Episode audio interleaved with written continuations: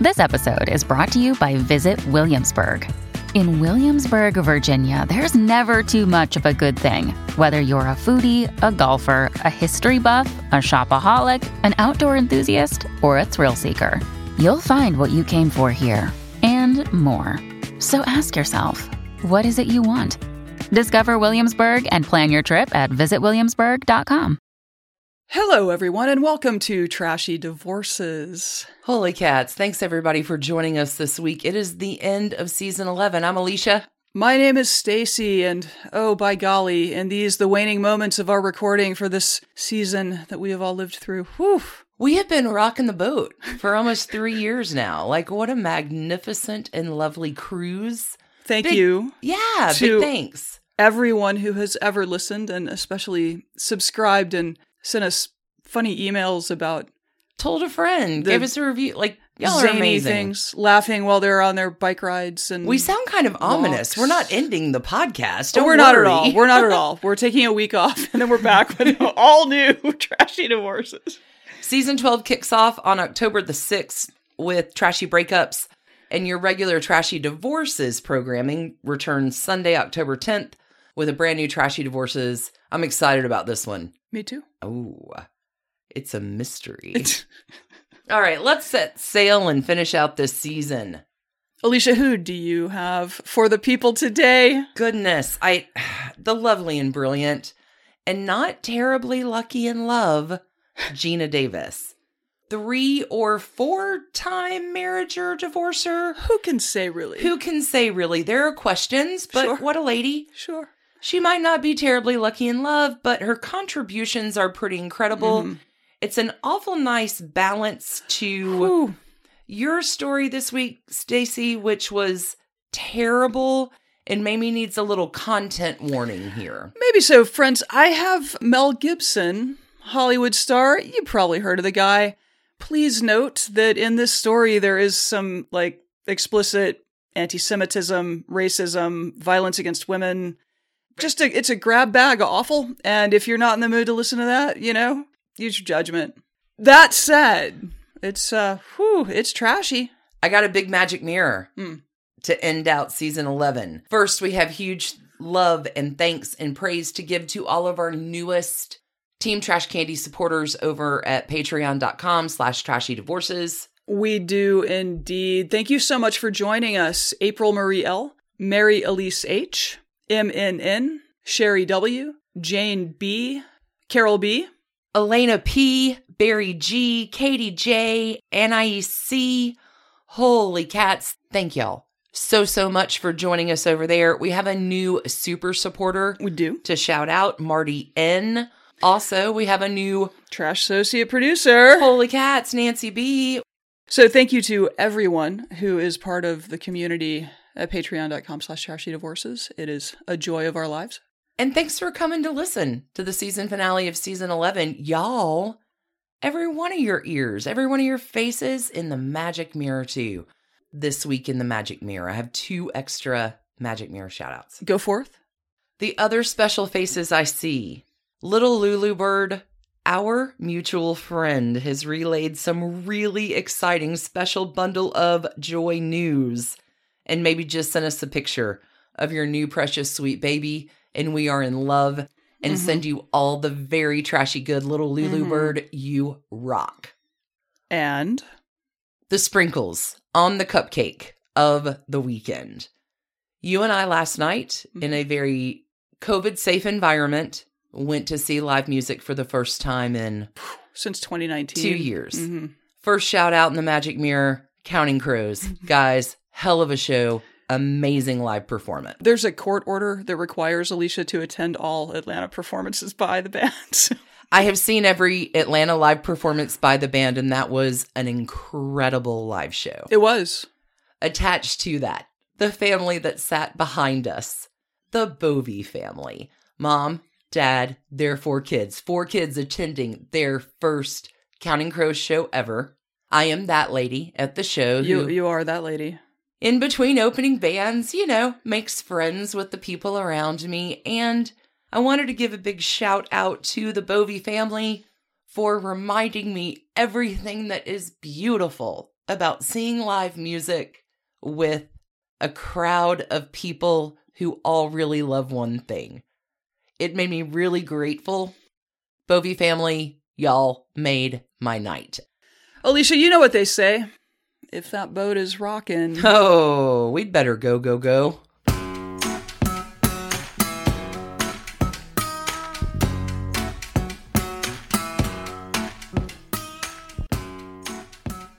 Okay, Alicia, you've got you've got someone I genuinely love this week, yeah? She's a fantastic character. She's interesting. Uh-huh. We have four possibly marriages, four possibly divorces. Hmm. This has been requested by one of our trash associate producers. Mhm. Welcome to the Trashy Divorces Tale of Geena Davis. Virginia Elizabeth Davis was born on January 21st, 1956, in Wareham, Massachusetts. Wareham? Wareham. Wareham? W A R E H A M. It's okay. I didn't need you to spell it. Oh no, I'm about to do some Oh. Swedish pronunciation, so it's going to get worse. Fantastic. Buckle up, everybody.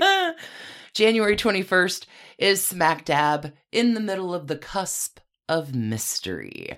One sun in Capricorn, the other one in Aquarius. Lucille and William are her parents. Lucille is a teacher's assistant. Her dad is a civil engineer. Oh, but also doubles as a deacon at their church. Geena has, well, Virginia at this point. She's Right, not Geena right. yet. She has one older sibling, a brother named Dan.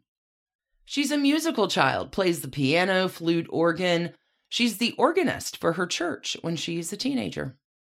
In high school, she's gonna go to Sweden as an exchange student. Oh, I was waiting for the when when when do when do we get to the Swedish pronunciations thing?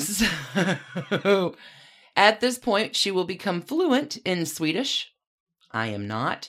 Interestingly, this time in Sweden is when she will take on the name of Geena. There's a children's character on a Swedish television show that is called Druntum och Gina or Gina the Crocodile Okay. that will inspire the name change. okay.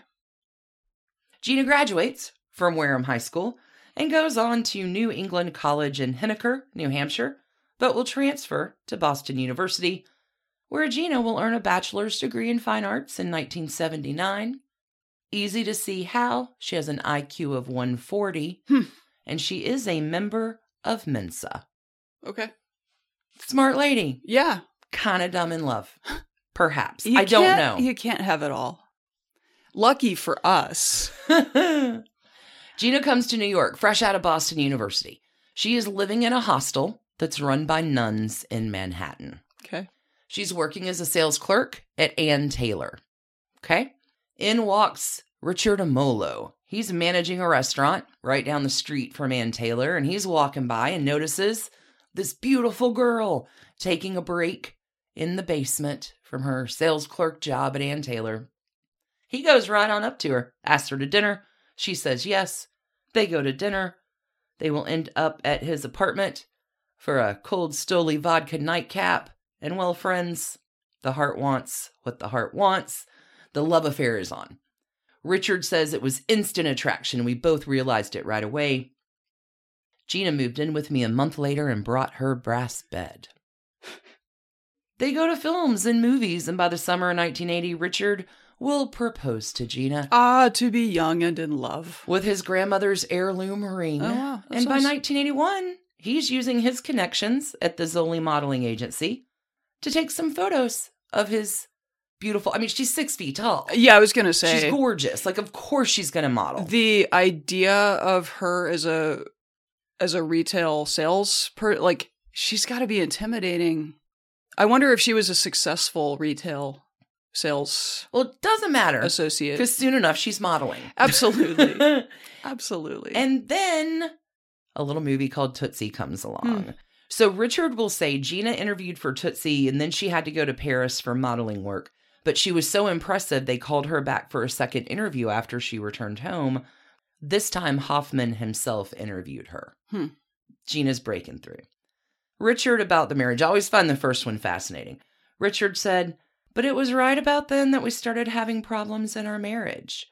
Geena and I were seriously thinking about having children, but Tootsie kind of put that on the back burner. To my mind, her success was a case of too much too soon. I had helped her in the beginning with her career, and then we would read tons of books and magazines together, looking for something that could be a future screenplay for her. But after Tootsie, Geena's agent sent her to Hollywood. She got a co starring role in the TV sitcom Buffalo Bill, and I moved out to LA to be with her. Ah, oh, this is where it all goes wrong. We've seen it before, right? Yeah, we have. I loved her, but I hated Los Angeles, and I wanted to go home to New York. Eventually, Geena said, I want to stay out here without you. Oof. I mean, Richard says I was a little shocked, but I could see it coming. We separated. I left Los Angeles in March of 1983. I was heartbroken for about a year and then it was over. Geena filed for divorce. Richard now owns his own restaurant. He's completely gracious. Sure. I found this particular article after her fourth question mark marriage. Mm-hmm. Richard is like a sounds like a nice guy. He's like if anyone deserves to find happiness, it's Geena. She's a wonderful, talented gal who hasn't had much luck with her marriages, but hopefully the fourth time will be the charm. I will let you make your estimation of that when we get there. Okay. Richard will add, We may have lost touch, but I still think about Geena often. We were only married for three years, but they were filled with good times. Mm-hmm. You know, what an expansive phase of her life in particular, 100%. but of, of their Mhm. lives at early 20s. But we've period. seen couples break up. Absolutely. I don't I don't like LA. I want to live in New York. I don't like New York. I want to live in LA. Like it's well, and, and sudden success, it just changes, it just changes everything. So, continuing on. mm-hmm. So throughout the early 80s, Geena is playing on a lot of small roles in TV shows Knight Rider, Fantasy Island, Riptide, Family Ties, Remington Steele. She gets Tootsie. In 1984, though, after Tootsie, she's cast in this TV show Buffalo Bill about a talk show host played by Dabney Coleman, canceled though after two seasons. She then becomes the lead character in a TV sitcom called Sara with Alfre Woodard, Bill Maher, and Bronson Pinchot in 1985. I don't know if you Mm. remember this. I do not actually, but The show is about young lawyers. Promising cast, only lasts though one season. Hmm. But 1985's busy year. Successful year for Geena Davis. She has a role in that year's hit Fletch with Chevy Chase. Geena is also cast in the comedy horror film Transylvania 6-5000. Mhm, mhm.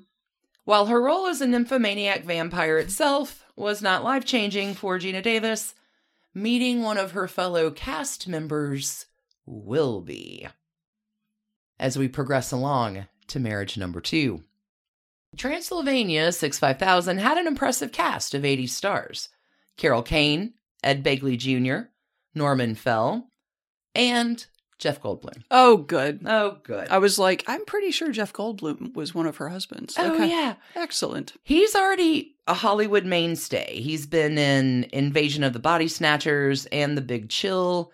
He's had some parts in TV shows as well Laverne and Shirley, Columbo, Starsky, and Hutch. Old Jeff is also fresh off his first divorce from his first wife, Patricia Gaul. He marries her in 1980. But alas, on the set, nymphomaniac vampires. I mean, come on. It's like a hotbed of chemistry. Geena and Jeff, yeah, instant attraction. GQ magazine will write an article about the couple in June of 1989, calling them Hollywood's most adorable couple. In the article, Jeff will say he felt nervous during their first encounter because he really wanted Geena to like him. Geena made love falling in love so easy. Jeff will go on and say about Geena that she is purely loving, beguiling, and irresistible. In 1986, the couple will star together in the critically acclaimed The Fly. They get married, Las Vegas wedding, if you got your bingo cards out, in 1987, and things seem perfect. They did. I recall this. For a little while, until they are not. In 1988, let's do a little Deo. Geena will star in one of her most recognizable roles in Beetlejuice.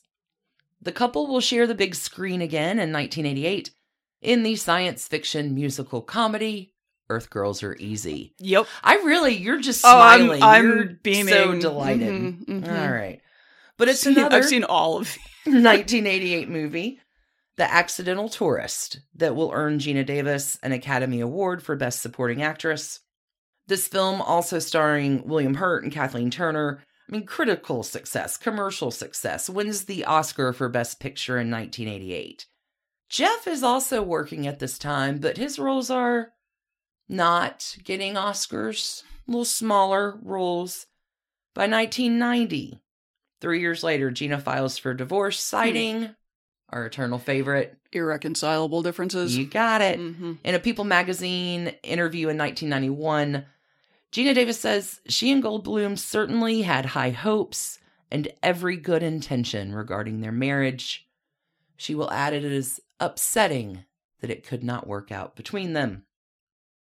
So her romantic life kind of in a slump, but her professional life all time high. 1991, little film called Thelma and Louise with Susan Sarandon. Rings a bell. This film was nominated for six Academy Awards, including Best Actress nominations for both Davis and Sarandon.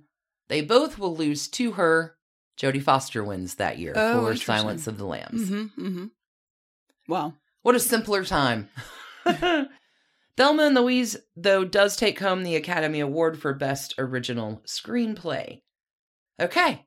Gosh, this really is just a walk down memory lane. It, it- yeah. Geena professionally is going to follow up that success in Thelma and Louise with her role as Dottie in the 1992 film A League of Their Own, Mm. directed by previous TD alum Penny Marshall. We're just gonna need to have. Can can we set up a screening with listeners? Is there a way to do that? That's know. such a touchstone film. Okay. Geena Davis with Tom Hanks and Rosie O'Donnell and Mhm, Madonna and Lori mhm. Petty. There's no crying in That. baseball. hmm Penny Marshall initially wanted Demi Moore, another previous TD alum, for the role of Dottie, but Demi is pregnant at the Ah, time. mhm. Mhm.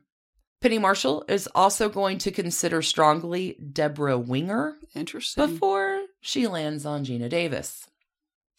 Okay. Professionally, all things good. Probably time to resurrect some love. We got some instant attraction to have.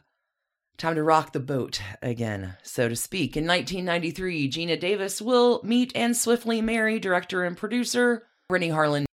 Harlin had directed in 1990 The Misadventures of Ford Fairlane with Andrew Dice Clay. hmm Harlin directed Davis in two movies in her career Cutthroat Island in 1995 and The Long Kiss Goodnight in 1996. Yeah, I think that second one was supposed to turn her into a female action star and somehow didn't. Well, it might have something to do with Cutthroat Island. Mm. Let me tell you, give you a little.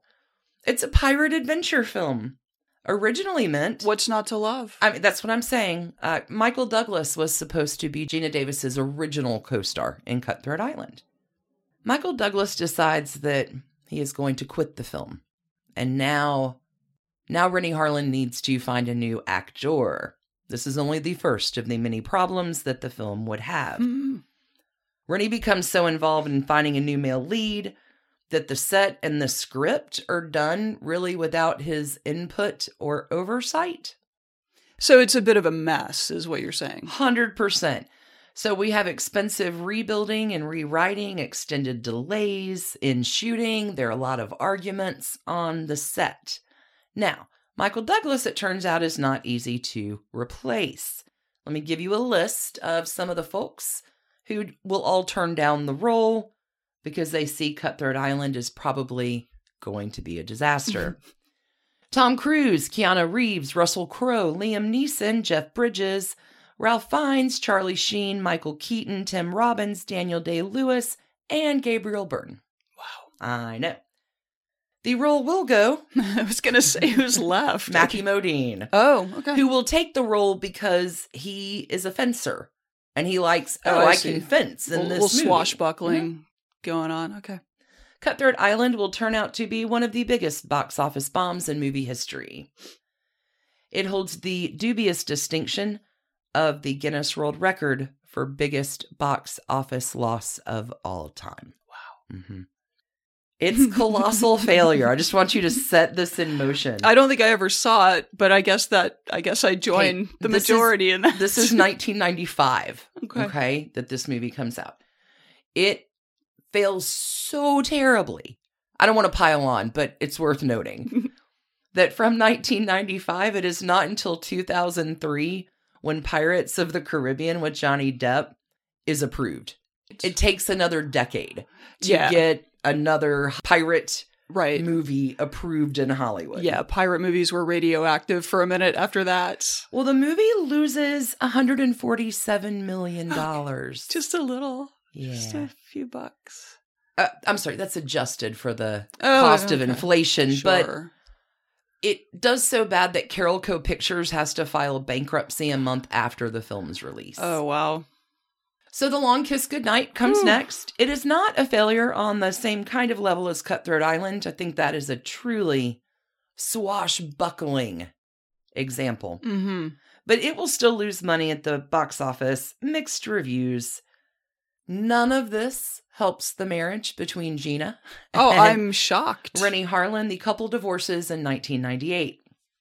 You, you know that saying about how you should leave things better than you found them? It sounds like he did not leave her career better than he found it. Whatever good intentions they may have had, that's really unfortunate. Good podcast about bad relationships. Here's the questionable one. I need you to really be prepared for this because this is where things get a little confusing. Okay. So far, Geena is three up, Mhm. three down. Number four, Geena Davis says she actually never married. So they don't technically need to get divorced. Is do they agree on that point, or is there a disagreement on that point? Let's uh back up the boat a little. Uh, Reza Jarrahy is an Iranian American neurosurgeon and professor of surgery at UCLA. Jarrahy is also the co director of the UCLA Face Transplant Program. Didn't know there was such I a was thing. gonna say, holy crap. Okay, so this guy is brilliant and talented. Oh my God. He's the assistant chief of plastic surgery at the Olive View UCLA Medical Center as well. No, he knows his stuff. He can replace your face if Face off. need be. Mm-hmm. In a 2006 interview to Good Housekeeping, Geena Davis said about getting to know the 15 year younger Jarrahy. A relationship with him seemed a little far fetched. I remember thinking, this guy is cute and ridiculously young. At first, to be honest, I was just approaching it like something that would be fun. I wasn't thinking too far ahead of the game. The amazing thing is, when we started to spend more and more time together, there wasn't anything about our age difference that stuck out. It wasn't like I was sitting there saying, What do you mean you don't know who the Beatles are? It doesn't feel like we're from different generations, and now we barely notice it all. This is 1998 when the two meet, introduced by mutual friends. He is 27, she is 42. September 1st, 2001, the couple allegedly marries in the tiny town of Wainscott in the Hamptons. They start a family soon afterward. They have a daughter born in 2002, and fraternal twin sons join the family in 2004. It's all going great, right? Identical twins would be better for the face transplant surgeon, but whatever. Things are going smoothly for the happy family. Geena Davis is starring in the Stuart Little movies. She'll make her own short lived TV series called The Geena Davis Show. Oh, she plays the President of the United States in television's Commander in Chief for 18 episodes. In between 2004 and 2008, she's also popping in a lot of episodes of Grey's Anatomy. I may have missed that period of Grey's Anatomy. Interesting. The couple are happy, Sure. busy raising their family.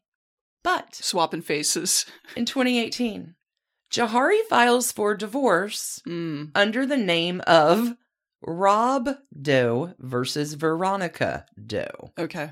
He cites irreconcilable differences, our Mhm. favorite, as the reason, and stated the separation date was November 15th, 2017. He also requests that Geena Davis be denied any request for spousal support. Hmm. So this is about what 14 years 16 years. They've been Okay, married a long okay. time, or allegedly. allegedly.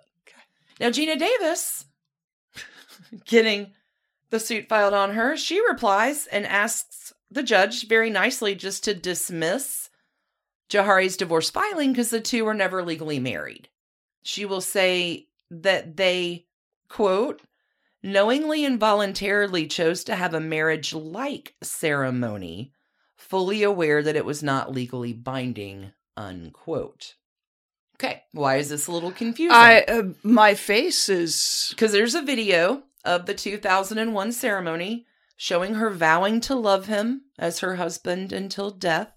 There is a hearing in Los Angeles Superior but, Court. but like they never got a license or well, hold on. Okay. To determine the legality, the validity, the legality of the marriage. And Geena Davis defends her position that the couple was not legally married.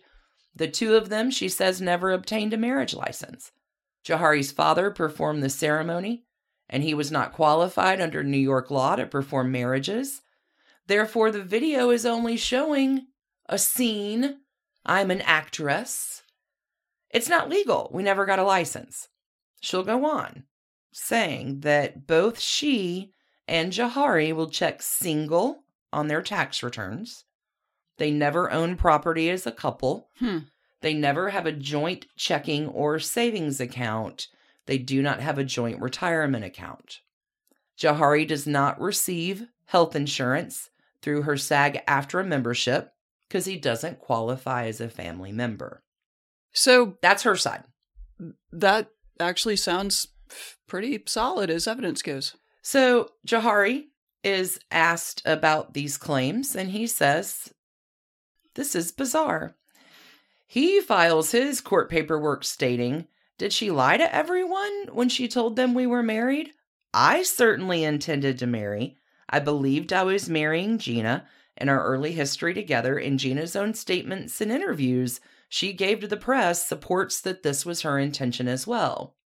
Any suggestion that we had no intention of legally getting married is absolutely untrue. He will go on to explain that they didn't get a marriage license because Geena didn't want to tip off the media to find out about their wedding day, and she figured as soon as that paper was filed, Right. the press would be all over it. As well as submitting photographic proof of the wedding. The doctor explained that the ceremony was officiated by both a priest and his own father, so it could also be validated under Islamic laws and traditions for his family, who immigrated from Iran. And his dad also filed documents outlining his involvement in the potentially legal, maybe not legal ceremony. Now, to their credit, the two have continued to co parent through this legal battle. Everything was delayed because of COVID, hmm but as of early this year, 2021, there are reports saying the case should be concluded soon. It does remain unclear what the marriage and or divorce status of this couple is. Suffice to say, whatever it is, the two of these lovebirds not together anymore. That's so strange. Isn't that odd? Did she have some underhanded asset? But he's a highfalutin doctor. I'm sure he's. She put her house in the Pacific Palisades up for sale last year, August of last year. I'm I'm not going to leave you on a down note though. That's Okay. That's okay. 3 to 4 up, 3 to 4 down. Mhm. But I do want to talk about some of Geena Davis's other talents cuz she really is sort of a fascinating lady. In addition to being unlucky at love, bless her heart, Mhm. she's an accomplished archer. She becomes intrigued in archery watching the 1996 Olympics in Atlanta. Hmm. She's so inspired. She'll tell People magazine they had a lot of coverage of archery because America's winning all these gold medals. And I was like, wow, it's very dramatic and beautiful. And I just thought casually, I wonder if I'd be good at that. Back in high school, she was in track and field, but she hasn't really done sports in her adult life. And she realized that she always liked the movie roles that she had best that require her to engage in physical challenges. So, and from the same People magazine, I'd learned sports from a number of movies. I'd learned how to play basketball, then I had to learn fencing and taekwondo and horseback riding and ice skating and all kinds of stuff. And I never thought of myself as athletic, but I was actually really good at everything. So I thought, I want to take up a sport in the real life way and not the movie version because they can fake anything. Like my character in A League of Their Own only hit home runs. So I would do a nice swing, but the props guys had a giant slingshot to send the ball over the fence with. So I thought, I want to see if I can really learn something real. So in 1997, Geena Davis full on commits herself to archery. So she finds a coach she admits she becomes obsessed with the sport. She says, Yeah, I took it up at 41 and it became my life for a couple of years. Hmm. She's so passionate. She practices five hours a day, six days a week.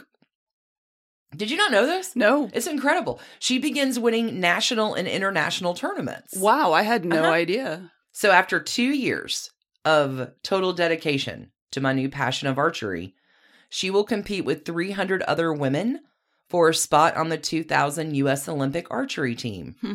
Mm-hmm. She falls just short of qualifying. She comes in 24th out of 300. Wow. Isn't that cr- yeah, amazing? That, that's incredible. Like she's one of the most accomplished and elite female archers in the country, and even though her like her Olympic dreams don't pan out, she's super proud of herself. She thinks she portrayed a really positive image for girls everywhere, being strong and accomplished. Okay, this is the cool thing. Geena is so passionate about gender equality in the media and movies. She is going to create something called the Geena Davis Institute on Gender in Media. And I think this archery thing and the her institute sort of go hand in hand. She believes wholeheartedly that images and coverage of her competing in archery contributed to more females participating in the sport. In 2012, her archery coach called to tell her he had noticed a surprising increase in the number of young women taking up the sport. She'll tell people again girls' archery was always way at the bottom, and suddenly the line shot straight up and became the most popularized category of men, women, boys, and girls. And that was the year the Hunger Games and Brave came out.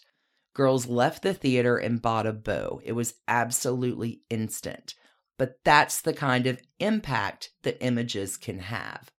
This is fascinating. Mm-hmm. So yeah. here's a little sprinkle on the cupcake of Geena Davis. So she's an activist and an advocate of gender equality. In 2004, she will found the Geena Davis Institute on Gender in Media. The goal of the organization is to improve the gender imbalance in media and challenge demeaning stereotypes. They do groundbreaking research and they are playing a vital role in improving the on screen visibility of women. In 2014, the Geena Davis Institute on Gender and Media partners with the United Nations Women Agency, as well as the Rockefeller Foundation, to produce the first international study of gender images in movies. Geena Davis is also named the United Nations Special Envoy for Women and Girls in Information and Communications Technology in 2012. In 2019, Geena will eloquently explain her position and her goals for the Institute. This is just fascinating. For nearly two decades now, my focus has been on gender inequality in Hollywood and the lack of female representation on screen and behind the screen, and how that impacts particularly young kids. The research by Geena Davis Institute shows that gender parity still does not exist on screen. One third of all speaking characters in film are female, and few women on screen hold positions of power. We're showing boys and girls that boys are far more important than girls by showing more male characters who do more things and more important things.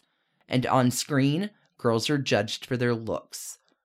When girls consume a lot of television, the more they watch, the fewer options they think they have in life. And the more television a boy watches, the more sexist his views become. If we could raise our kids free of unconscious gender bias, it would change the world. We also looked at the 10 biggest markets around the world to find out what are they doing compared to Hollywood. And the interesting thing we found is that so many countries are doing so much better than the United States of America. In China, 50% of the characters are female. Hmm. Why can't we do that? Almost 80% of the media consumed worldwide is made here in the USA. So we're responsible for exporting a very negative image of women all around the world. I have realized that data is the key for making people aware of the problem because so much of it is unconscious bias. I don't think there's a magic bullet to solving the issue, but it starts with knowing what the problem is and stepping up to say, I'm going to change this, I'm going to do better. And we must all contribute to this change because we were all raised with unconscious gender bias, even women. When I give talks, I often say, go back to your life and your world, look around you, and count how many women there are and how many women are in positions of authority. It starts from there.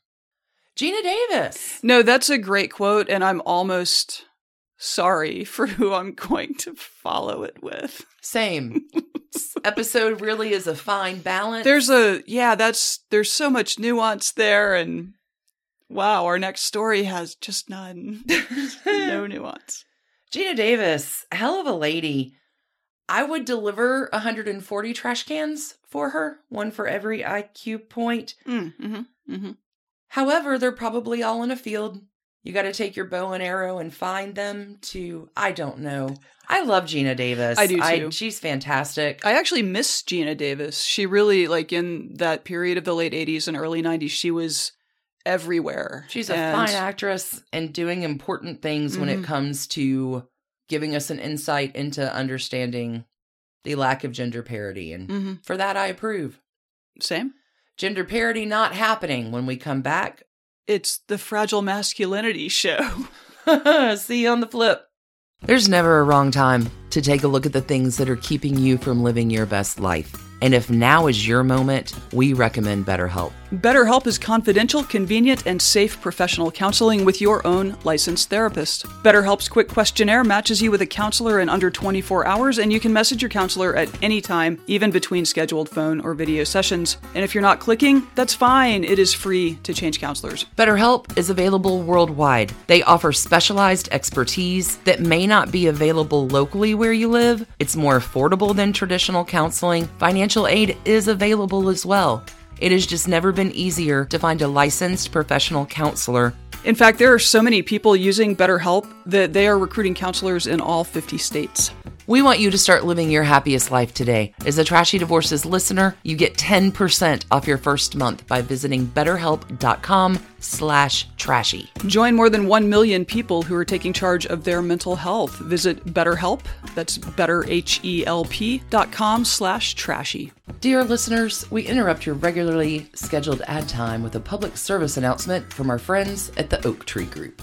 September is National Preparedness Month. As explained on ready.gov, National Preparedness Month is an observance each September to raise awareness about the importance of preparing for disasters and emergencies that could happen at any time. The 2021 theme is Prepare to Protect. Preparing for disasters is protecting everyone you love. It was started in 2004 by the Federal Emergency Management Agency to encourage Americans to take steps to prepare for emergencies in their homes, businesses, schools, and communities. The ladies at the Oak Tree Group want to help you get financially prepared. Things happen and everyone should have an emergency fund. It is the foundation for any financial plan. If you would like some help getting your financial preparedness plan together, call the women of the Oak Tree Group at 770 319 1700 or visit their website at www.theoaktreegroup.net. Mention this announcement for your free one hour financial preparedness conversation with the Oak Tree Group. The contact details can be found on www.theoaktreegroup.net. And for those of you who celebrate, Happy Cat Month. Hey, Trash Pandas. When you need a brain break from your day, let me recommend the game June's Journey for Android and iPhone. It's a hidden object mystery game where you are solving a murder, uncovering family secrets, and, I don't know, exposing official corruption, all in an extremely stylish 1920s setting. Every scene takes you deeper into the mystery and introduces you to an expansive cast of characters as June Parker explores the questions surrounding her sister's apparent murder suicide at the family's beachfront estate. Add your own elements to the island from lush gardens to gorgeous new buildings. This story has so many twists and turns. Right now, we are on a global journey attempting to rescue June's niece, Virginia. It's a great combo of gameplay, it's a memory puzzle, a design project, an intriguing storyline with genuinely fabulous art. When you want to let your mind wander, relax into this glorious 1920s murder mystery and get lost in the fun. Discover your inner detective when you download June's Journey for free today on iOS and Android. Sibling fights are unavoidable, but what if every fight you had was under a microscope on a global scale? That's the reality for brothers Prince William and Prince Harry. They were each other's closest friends and allies since the death of their mother, but that all began to crack as they married and took wildly different approaches to their royal duties. Wondery's podcast, Dis and Tell, is hosted by comedians Sydney Battle and Matt Bellassai. Each episode unpacks one of pop culture's most iconic celebrity feuds, and they recently took a deeper look into the real reason William versus Harry started. It's actually much bigger than these two brothers, stretching back into the history of the British monarchy. Did their feud start with the royal family's mistreatment of Meghan Markle, or was it something that started much earlier? Follow Dis and Tell on the Wondery app or wherever you get your podcasts.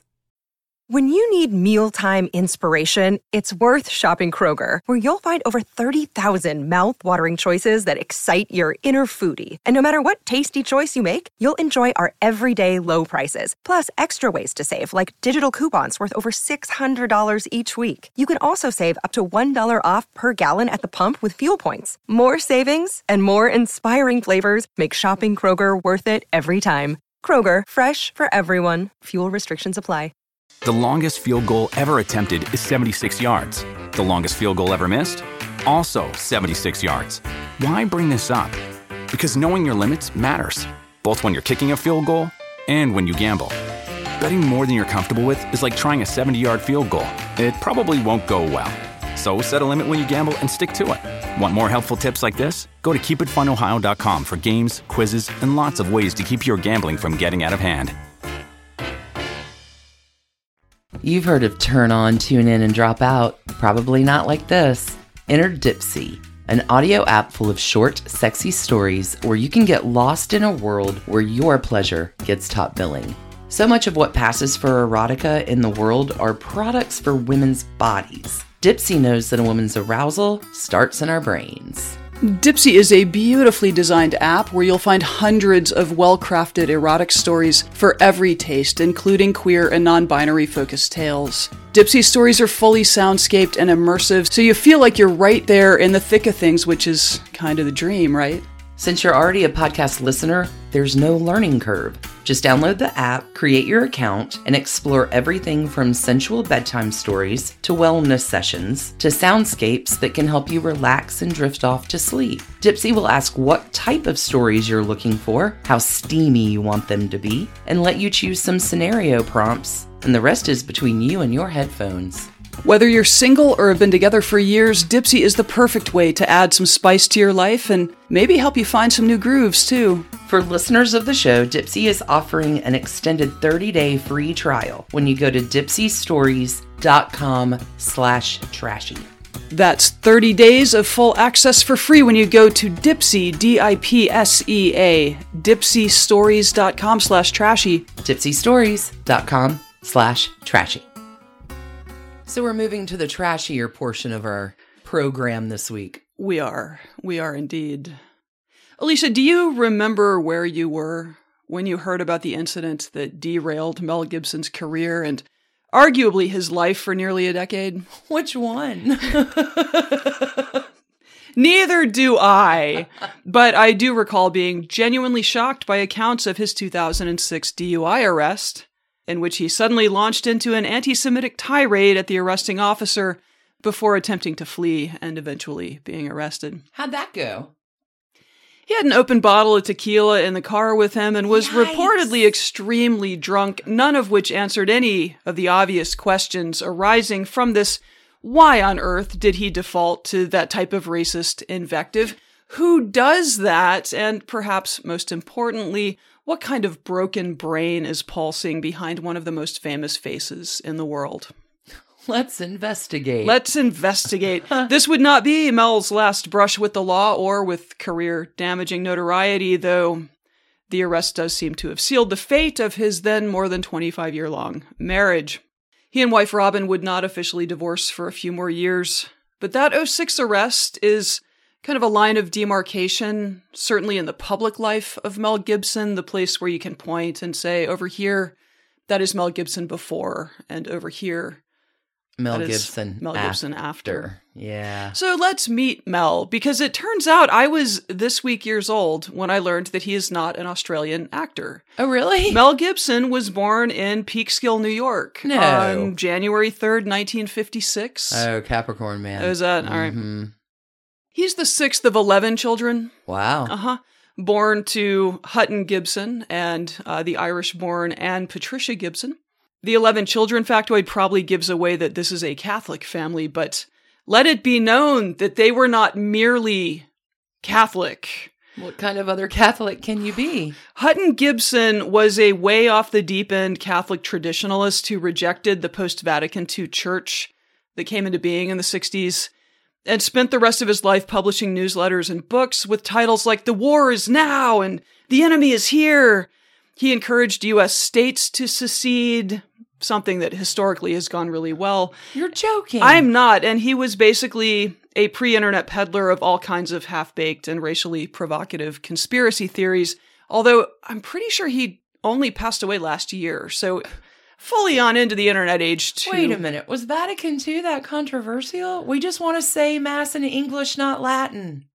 Yeah, there's a strain within Catholicism that believes that the papacy has been illegitimate since 1958. He, Oh, his Mel Gibson's father is part of, or was part of that. wow. the the seat is empty is the English version for the Latin phrase that they Interesting. I grew up in the happy we play guitar feel good post Vatican II Catholic sure Church sure where it was a bunch of hippies and we sure said Mass in English. Yeah. So, all the guilt none of the bilingualism same. yes, you nailed it. okay so that's that's Mel's dad he was also a 9/11 truther Oh, wow. he thought the planes had been flown by remote control but did not say who he thought had been flying them he was a crackpot but he was brilliant. He he was a jeopardy champion.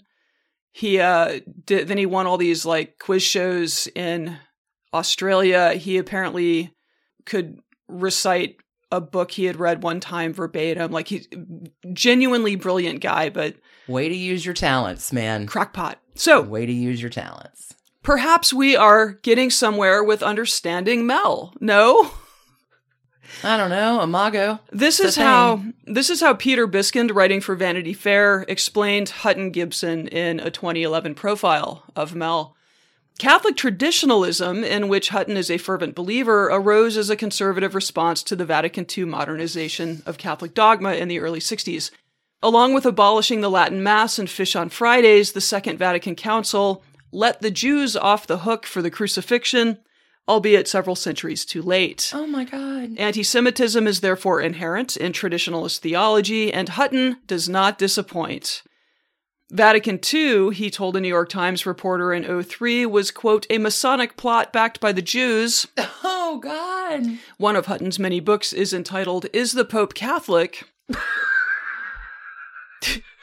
Biskind continues, while not, strictly speaking, a Holocaust denier, he is next door to it, a Holocaust minimizer. I think in that same interview, he basically argued that uh, Hutton Gibson basically argued that the logistical challenge of disposing of that many bodies is just impossible, so the Holocaust couldn't have been as bad as everyone says.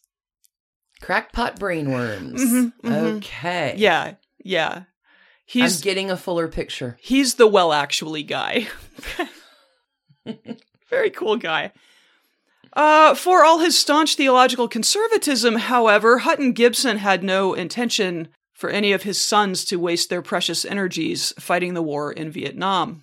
He was a railroad worker by trade, and in 1964, he fell off a steel platform at work, Oh, hurt his back, and sued. He won a $145,000 judgment when the case went to trial in 68, and he packed up his family and moved the whole gaggle of them first to Ireland and then to Australia, Wow. a sort of global draft dodging effort, which worked. Mel was 12 at the time, and after graduating from Catholic schools in New South Wales, he attended the National Institute of Dramatic Art in Sydney. He graduated in 77, having already been cast as the lead in Mad Max, a low budget post apocalyptic Australian film that would, of course, become his breakout role. He stayed close to his stage roots by joining the State Theatre Company of South Australia. I think it was in that period where he met his soon to be wife. Obviously, Mad Max, this is sort of a turnabout on your on your swashbuckler in, the, in your story. Oh, that movie was huge. Mad Max cost about I've seen 200,000 and 400,000 Australian. The 400,000 may be adjusted to now. Anyway, it cost well under a million dollars to make and it grossed 100 million dollars worldwide and by some measures at the time it was the most profitable film ever made. Wow. All I remember is Tina Turner. That would be Beyond Thunderdome. That's a few years later. But okay, yeah, that's the one I remember. Mhm. Yeah. Obviously, Mad Max became a huge franchise in the 80s. There was Road Warrior, there Beyond Thunderdome. I love it that you are familiar with the canon Oh, of I've Mad Max. seen them all many times. This was my childhood jam. Obviously, Mad Max became a huge franchise in the 80s, as we were just talking. I have seen all of the movies. My brother and I were giddy about Mad Max films as children. All right, nerd herd. Let's talk about some personal news in the life of Mel Gibson in this period. He had met Robin Denise Moore in his Adelaide theater days, being on stage. Young love. She was a dental nurse who was willing to take a chance at a life with an up and coming actor, and they married in June 1980 in a Catholic ceremony in New South Wales. She's Episcopalian Oh, and remained Episcopalian. She never that was okay with the traditional Catholic family? man in love. I don't know. Maybe he thought, I can change her. I don't know. Probably an interesting family dinner. Please continue. Will become a plot point later. A daughter followed soon after. Six sons would join the family over the years. Uh, the youngest was born in 1999. I feel like, surprise! But man, you spend the first 20 years of your marriage raising kids and then you sign on to spend the next 20 years. That's a lot. it's a lot. In 1985, People magazine couldn't even figure out how to appropriately express its appreciation of this Aussie heartthrob, so it came up with the sexiest man alive thing and named him the first one. That's where that started. He spent the late 80s and early 90s on the Lethal Weapon movies, which oh God, you know are about those. deep in my heart. When did he star in Crocodile Dundee? Just kidding. Uh, as well as there was Braveheart, Conspiracy Theory, like just a.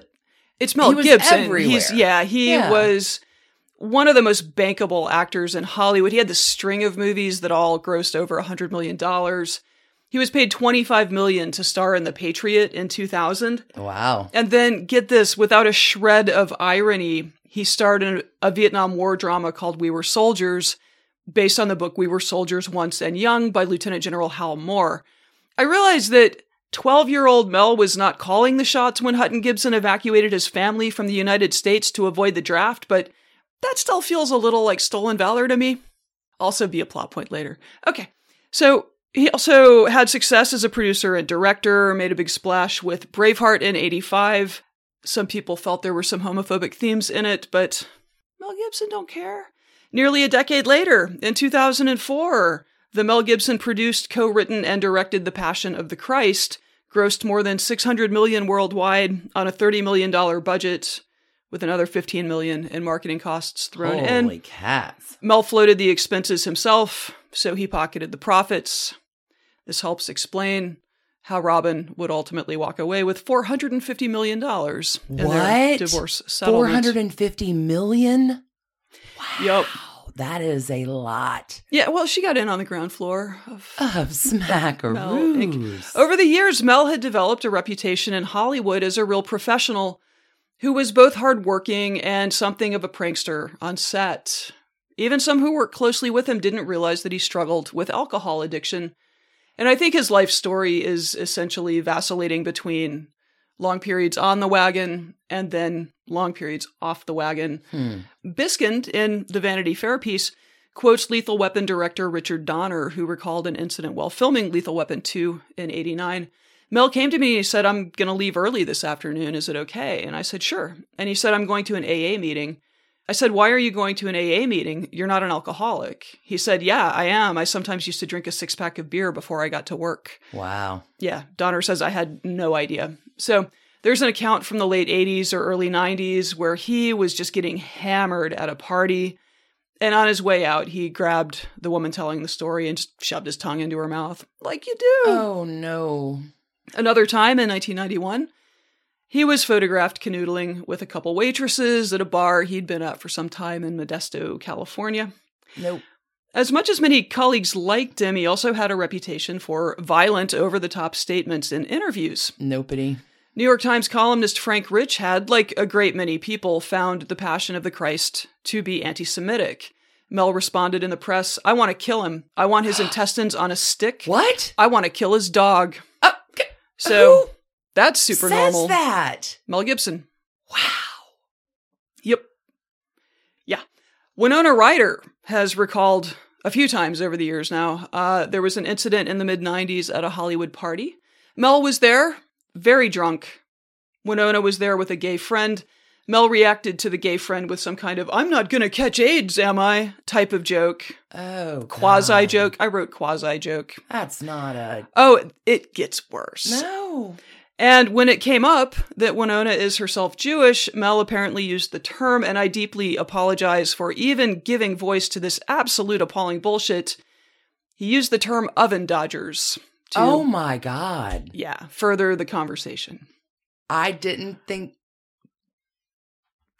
murder your dog could get worse. Oh, it, it, it just, just, did. it just it gets worse. Yeah, I mm, I am so sorry. I mean, there this there is vicious anti-Semitism in this story. Um, if it helps, he's also extremely dismissive of women and feminism.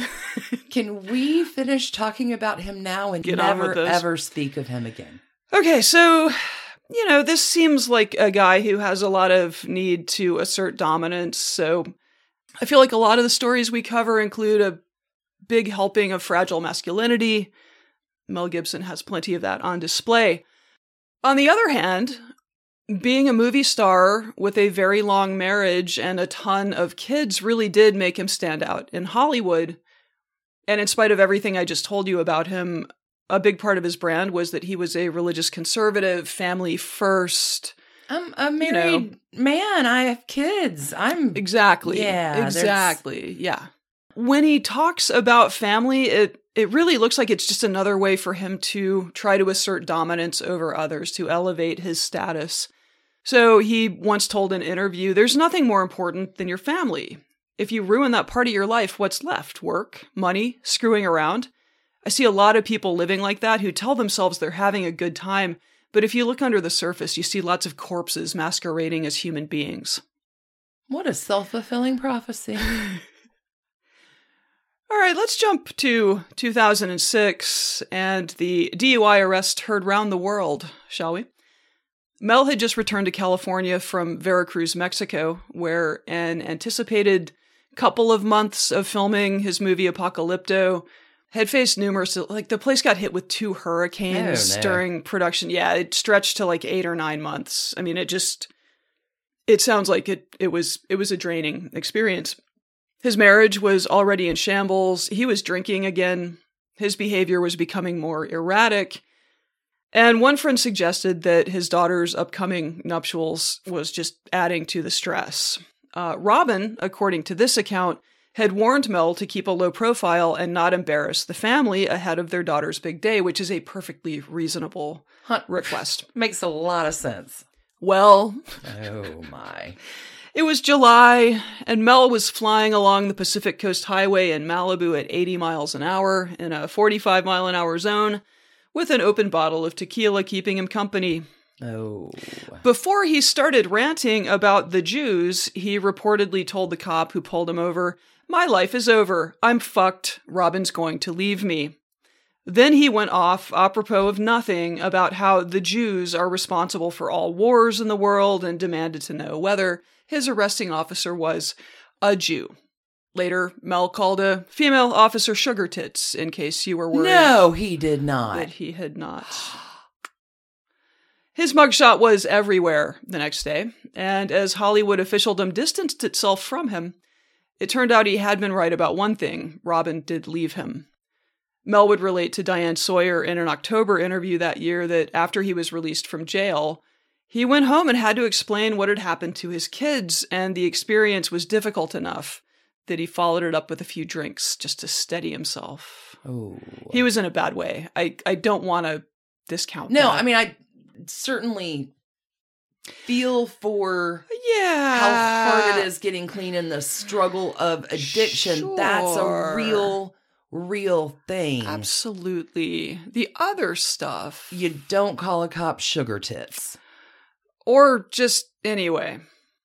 The public was quite disgusted. Barbara Walters said on The View, I don't think I want to see any more Mel Gibson movies. And Ari Emanuel, whose talent, he's a super agent in Hollywood, his talent agency represented Mel. He called on the industry, the Hollywood industry, to boycott Mel Gibson. Whoa. Yeah. Ironically, this really the ABC network had been producing a miniseries on the Holocaust with him. With Mel Gibson? Mhm. He- like Mel Gibson's production company was they were going to that project obviously was canceled, although I am genuinely curious what Mel planned to do with the story of Flory A. Van Beek, a Dutch Jew who was hidden by her Gentile neighbors, and probably it's best that we don't know. Mel apologized publicly and a lot, telling the world I acted like a person completely out of control and said things I do not believe to be true and which are despicable. Apocalypto, the film he'd been working on, it did well at the box office when it came out at the end of the year, but that was the last time Mel Gibson was attached to anything for like five years. He and Robin remained married, though they were officially separated. But in 2007, he began a relationship with singer Oksana Grigorieva, I think is how that's pronounced. She's a Russian singer. And this would eventually put the final stake in the heart of the marriage Oh, you think? because in 2009, Oh, Oksana no. became pregnant. Oh. So Robin filed for divorce, citing, Irreconcilable differences? My husband's a dirtbag. Better. I like that better. yes, it was spelled irreconcilable differences. But but what it meant was. another fun thing about Mel Gibson. Oh, no. In 2003, he planted a traditionalist Catholic church unaffiliated with the Roman Catholic Archdiocese just north of Los Angeles. It's like an independent Roman Catholic church. Uh, a priest each day conducts a pre Vatican II service, Latin Mass, back Oh, back to the parishioners. Anyway, the Church of the Holy Family. Same amount of guilt, still none of the comprehension. yeah, no happy guitar playing. Wow. Uh, yeah, the Church of the Holy Family. Uh, women are required to wear head coverings inside. Apparently, many of the parishioners hold the opinion that no pope since Vatican II has been legitimate. Interesting. Mm-hmm. Okay. So Mel himself has never specifically signed on to that view in public. I think I did address this earlier, but but he told the New Yorker in 2003, actually I'm going to let him tell you. Quote, "There is no salvation for those outside the church. I believe it. Put it this way, my wife is a saint. She's a much better person than I am. Honestly, She's like Episcopalian, Church of England. She prays, she believes in God, she knows Jesus, she believes in that stuff. And it's just not fair that she doesn't make it. She's better than I am. But this is a pronouncement from the chair. I go with it. Oh, a pronouncement from the chair? Mhm. Wow. So I'm not sure if you've heard Catholic teaching on divorce, but it's kind of a big no no. So after Robin filed, Mel Gibson went off in church one day. like, and it made news. So, according to Radar Online, quote, in front of two priests and a visiting bishop, Gibson made a huge scene when he paced back and forth, furiously telling the congregation that he would not stand by and be judged and scrutinized. So this is a, a quote from a from a congregant at this church he he funded. Okay. Mel got up on his stage, the altar, and went off. He tried to intimidate the parishioners by staring at everybody with his angry eyes. Mel even threatened to shut down the church if people kept gossiping about him. The bottom line is that if Mel hadn't cheated on his wife and gotten his Russian girlfriend pregnant, there wouldn't be much to gossip about. He created this mess, and now he's trying to control it. Can you imagine No. sitting in church and suddenly there's Wow. Mel Gibson screaming at you? little fragility, might have mentioned. The divorce did not become final until the end of 2011. Uh, there had been no prenuptial agreement. They married young. He Oh, was goody. not a star.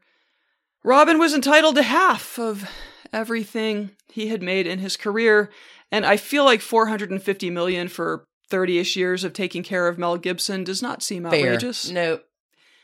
But that was not the last caretaking that Robin would have to do Oh no, she's not done? with her ex. she can't just take the money and run? So many kids. Well, t- uh, true. In 2010, Oksana, the girlfriend, accused Mel of hitting her and released fairly horrific, secretly recorded tapes that she had made. Oh no. For instance, in one segment, she is warning him basically that he's gonna get his for hitting her, to which he replies, You fucking deserved it. and later says, I'm threatening. I'll put you in a fucking rose garden. You, and then a C word that many people object to, so I'm just gonna leave it there. You understand that? Because I'm capable of it, he tells her. There's another bit where he basically wish casts. Uh, I apologize for this again. Um, about her being gang raped by black men. no. And I think you probably know the word he used for black men. And then he threatens to burn. This is all on tape? oh, yeah. Oh, hell. Then he threatens to burn their house down with her in it after she has performed oral sex on him. this So- man is a monster. Mhm. Please remind me to add a trigger warning in the intro for this story. It's a great call. Good um, God. So again, super normal, not at all upsetting, racist stuff. Ah. Robin, again, long suffering Robin, released a statement saying that he had been a loving father to their kids and there was no violence in their home during oh, their Robin, You ain't marriage. got to lie. Wow. He ended up pleading no contest to a misdemeanor battery charge stemming from all of that. He received probation, counseling, and a $600 fine. And if they would just do that a million times to him, he'd lose all of his Passion of the Christ money. Also on the tapes, somewhat bafflingly, he tells Oksana, quote, I left my wife because we had no spiritual common ground. Although first I'm, you know, that's the quote. I'm pretty sure Robin left him. And second, maybe that speaks better of Robin and her spiritual situation than it does of you. He's in the big chair. Stacie. Uh, I don't know about you, but I was already way over Mel Gibson public figure by the time all that went down. But luckily for Mel, plenty of people were in his corner. He'd given Robert Downey Jr. his first kind of break after his own arrests and substance abuse issues had nearly destroyed his career. So, you know, Iron Man went to the mat to plead for Hollywood to embrace his friend again, saying in 2011, Unless you are without sin, and if you are, you are in the wrong fucking industry, you should forgive him and let him work. Longtime friend Jodie Foster cast him in 2011's The Beaver, his first starring role in five years. She was also a prominent public advocate to rehabilitate his career. Whoopi Goldberg is on the record as a supporter of Mel Gibson. And in 2016, it seems that institutional Hollywood felt like he had served his time. He'd made amends. He had, like, privately reached out to a lot of people who had jettisoned him. I'm sure it was, you know, humiliating and painful and all that. So, Hacksaw Ridge, directed by Mel Gibson, was nominated for six Oscars, and Mel himself received a 10 minute standing ovation at the Venice Film Festival in Italy with it that year. I will say this apparently, one positive impact of these horrible years and horrible incidents is that Mel Gibson has managed to get and stay sober, or so we're uh, told. Good on him. He is now the father of nine, Wow. having had another baby with his current girlfriend in 2017. For the ultra conservative traditional Catholic guy who thinks ruining your family makes you a corpse masquerading as a human being, he's still pretty lively. A hypocrite with incredibly violent urges for sure, but still alive. I guess that's something. And in case you're wondering whether all that fragile masculinity had plugged itself into the cult of fragile masculinity that is so prominent today, he was recorded saluting Donald Trump military style oh. at a UFC match in July. Sure. Just one bigoted cheater with impulse control problems and a bunch of kids with a bunch of different women to another, I guess. Mel Gibson, we hereby award you 900 million trash cans for what your fortune was before your ex wife had enough of you. Seems light. And I'm going to let the actor Seth Rogen, the good Rogen, as it were, it's they're not related, it's spelled differently.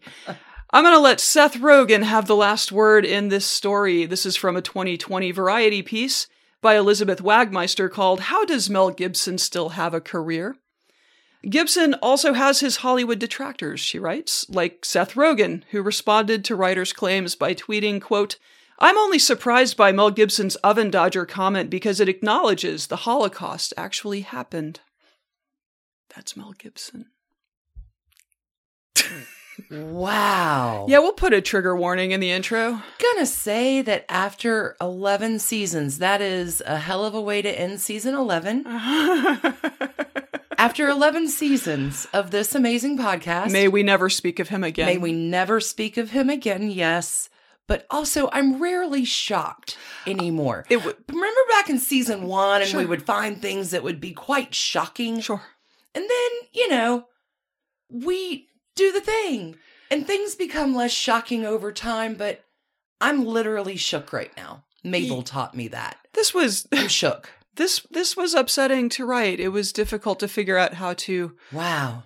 characterize some and I, I will say I guess I should note that he claims that those tapes were edited, but I uh, bet. you know.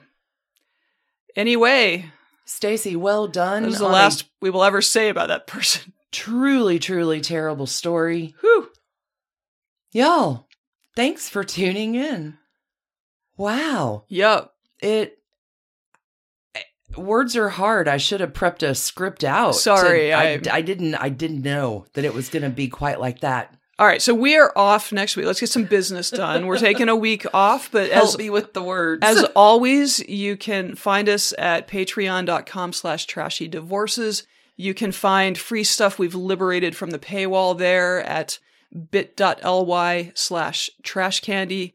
We are going to continue unpacking boxes from the move that we started like 17 seasons ago or something. I, sometime back in May, yeah. We will be coming back. Season 12 kicks off for you Wednesday with the Trashy Breakups on October the 6th. Mhm. We'll be back with our first season 12 Trashy Divorce on October the 10th.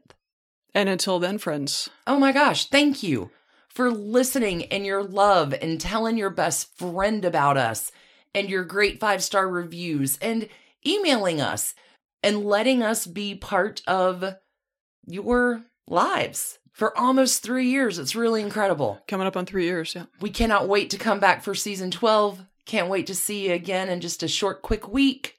Keep your hands clean, friends. Oh, keep your hearts trashy, not as trashy as Mel Gibson. oh, God. He wins. He's done. He's on the trashiest card. Retired. 100%. Big love, y'all. Big cheers. Thanks again. See you in a couple weeks. See you in season 12. Bye. Woo!